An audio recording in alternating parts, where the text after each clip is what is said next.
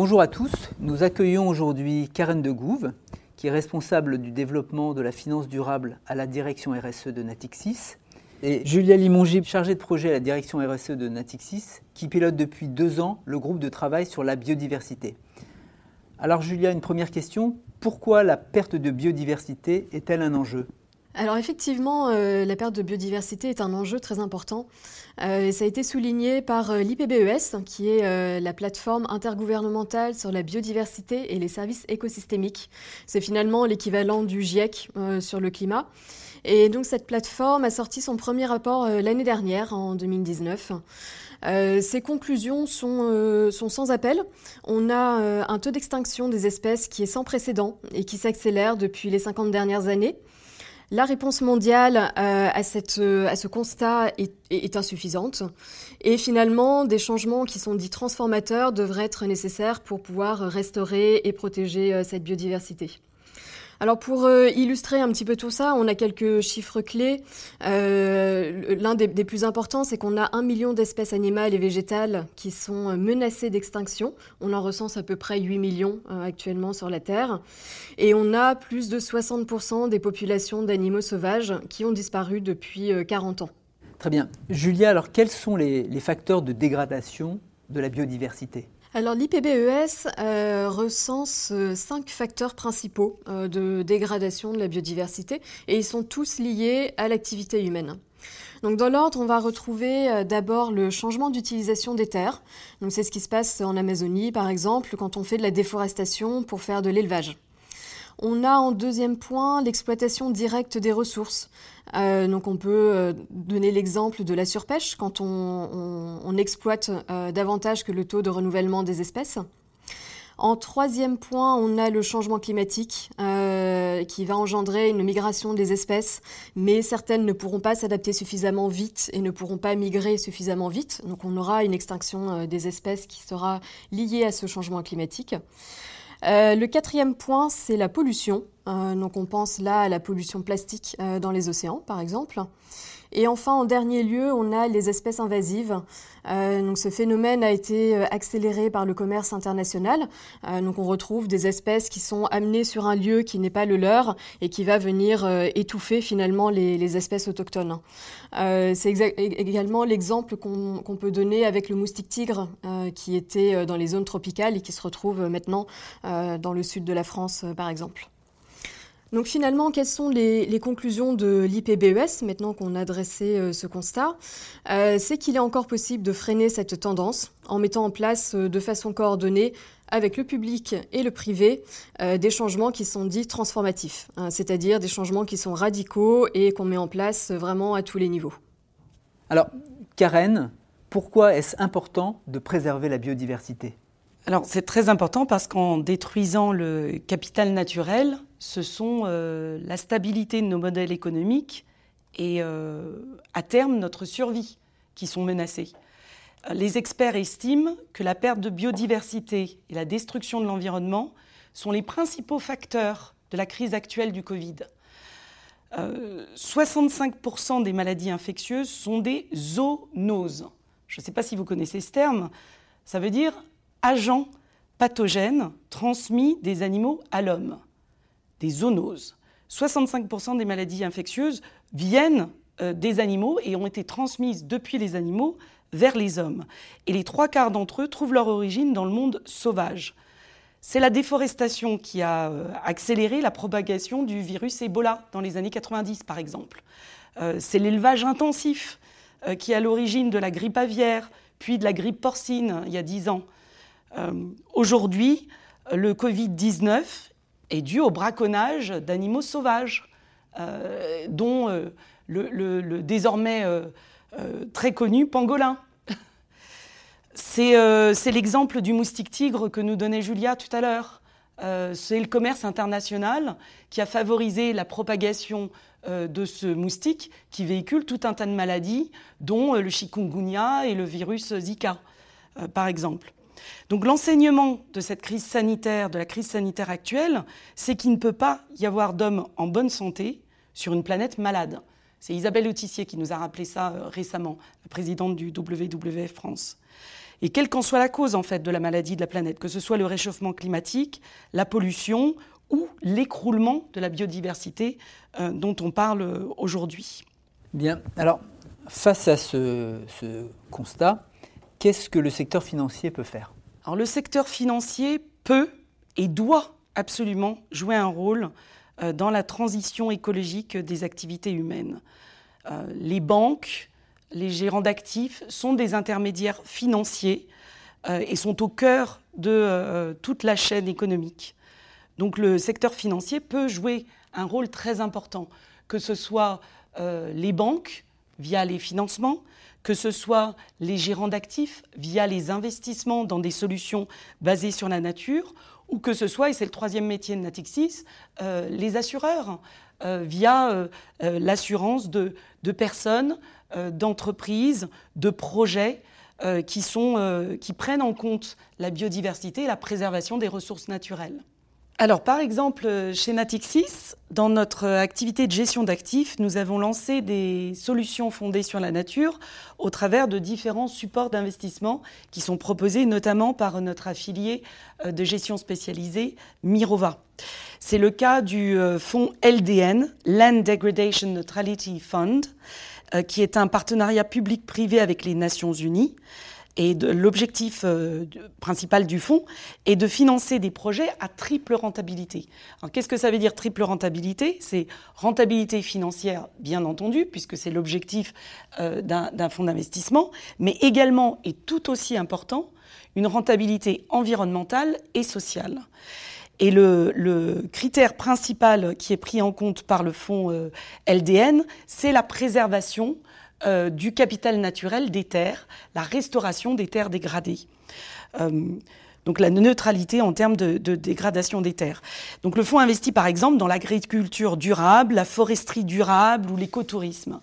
Euh, un investissement qui a été fait récemment par le fonds, c'est un système, une société qui fait des systèmes agroforestiers pour des petits producteurs de café au Pérou, par exemple. Donc le fonds fait aujourd'hui 150 millions de dollars avec un objectif de doubler euh, sa taille euh, dans, les, dans les années à venir.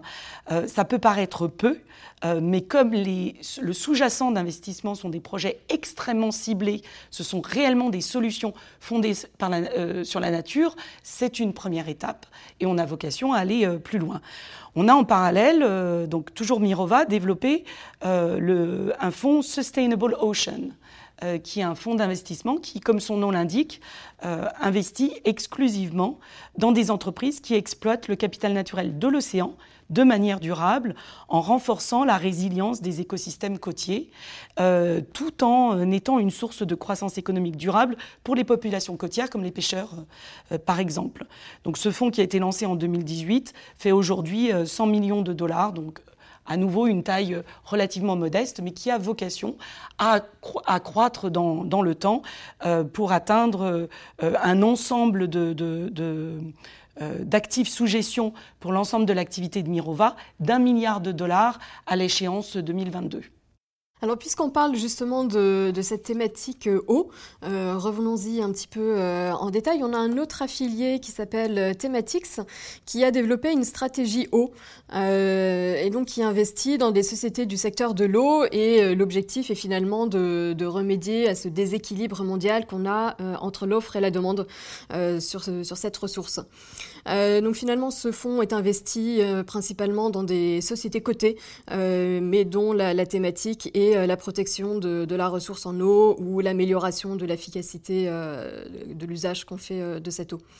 donc ce, fonds est actuellement de 140 millions de dollars et donc il a vocation effectivement à grossir. Euh, côté euh, banque de grande clientèle, on a également euh, cette thématique eau qui est présente via l'indice Water.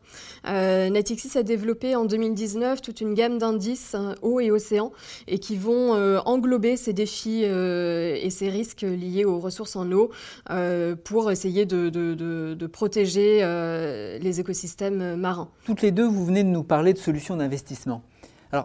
Karen, en tant que banque, est-ce qu'il existe des solutions de financement? Absolument.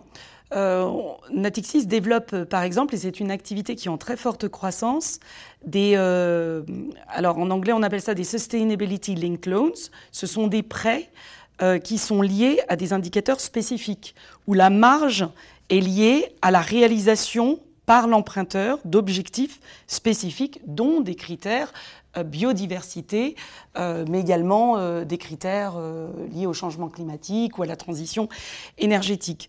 on a développé par exemple l'année dernière, donc la, Banque de grande clientèle de Natixis a développé deux prêts de ce type, dont un pour le Ghana Coco Board, avec un indicateur, des indicateurs très précis de lié à la promotion des pratiques agricoles durables pour les producteurs de cacao au Ghana. C'est également le cas d'une facilité de crédit euh, euh, qui a été montée pour une coopérative agricole française, Agrial, qui a un objectif spécifique d'augmentation des ventes de produits phytosanitaires alternatifs à la chimie de synthèse et de développement de produits bio. Voilà des exemples assez concrets euh, de, prêts euh, liés à des objectifs spécifiques et où la marge est liée pour le client à, la réalisation de ces objectifs. Alors, Karen, comment euh, Natixis compte-t-elle aller plus loin?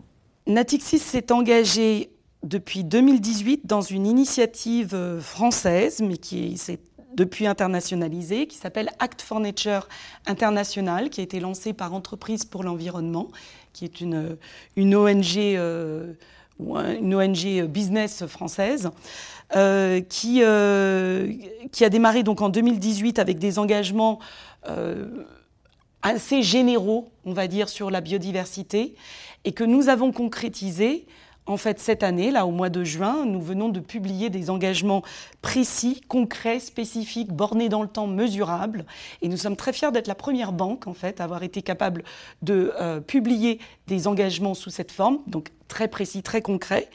Euh, et nous avons vocation à suivre ces engagements, bien entendu, dans le temps, puisque un des engagements, c'est de publier nos résultats et de suivre nos engagements dans le temps, et d'aller chaque année ou tous les deux ans on verra comment les choses évoluent, euh, vers des engagements un peu plus précis, un peu, un peu plus précis, un peu plus larges, un peu plus ambitieux. Le premier de ces engagements, euh, c'est d'intégrer les enjeux de biodiversité dans le prochain plan stratégique de Natixis qui sera publié en 2021.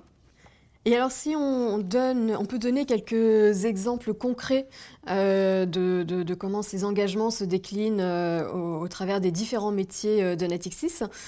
donc pour commencer, au niveau de la banque de grande clientèle, Natixis s'engage à accompagner la transition écologique de ses clients, donc en systématiquement engageant le dialogue sur la biodiversité, même quand ce n'était pas forcément prévu au départ, mais discuter de ce sujet-là avec nos clients.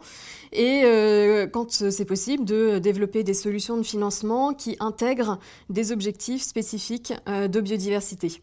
Donc on a euh, décidé de s'engager sur une, euh, à structurer au moins cinq nouvelles opérations par an au cours de ces deux prochaines années, donc avec des indicateurs de biodiversité.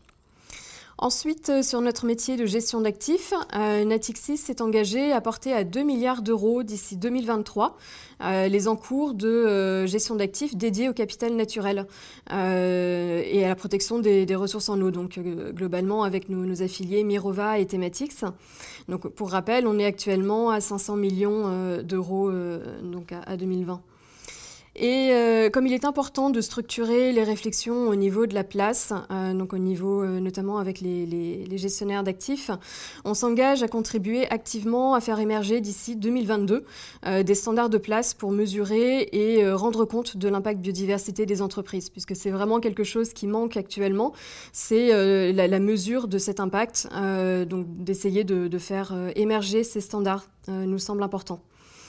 Et enfin, sur euh, notre troisième métier d'assurance, euh, Natixis Assurance s'est engagé à mesurer la part de végétalisation des actifs immobiliers et à intégrer des critères biodiversité dans ses décisions d'investissement. Donc tout ceci euh, a pour objectif de lutter contre l'artificialisation des sols, euh, qui est un des, des, facteurs de dégradation de, de la biodiversité. Karen, Julia, merci pour cet éclairage. Un mot de conclusion? Alors, en 2021 se tiendra euh, la COP 15 de la Convention des Nations Unies sur la diversité biologique. Elle va avoir lieu en Chine. Elle devait avoir lieu cette année, mais elle a été repoussée d'un an. Elle sera aussi importante pour la biodiversité que la COP 21 l'a été pour le climat, euh, puisque les États devront décider ce que va faire le monde pour lutter contre la perte de biodiversité pendant les, les 10-15 années qui viennent. Donc ce sera l'occasion pour les gouvernements, les décideurs, de comprendre les enjeux et de prendre des décisions concrètes pour ne pas euh, pour permettre de ne pas revenir en fait au business as usual, au, monde d'avant, comme on dit. C'est un petit peu d'actualité de, parler du monde d'avant euh, et de construire un système qui soit basé euh, sur, qui ne soit plus basé sur l'utilisation intensive de la nature comme on l'a connu euh, jusqu'à présent. Donc il est nécessaire de, de faire évoluer notre modèle vers un modèle plus stable, plus résilient, plus sûr pour les êtres humains la crise du Covid peut agir comme un accélérateur, puisque les, quelques mois que nous venons de traverser nous ont montré à quel point cet enjeu euh, de la nature était important euh, pour changer nos modes de vie, de consommation, de production. Tout le monde a un rôle à jouer, les citoyens, les collectivités, les entreprises, les États. Le secteur financier aussi peut et va résolument accompagner ce changement vers un modèle plus résilient. Merci à vous deux et à bientôt. Merci.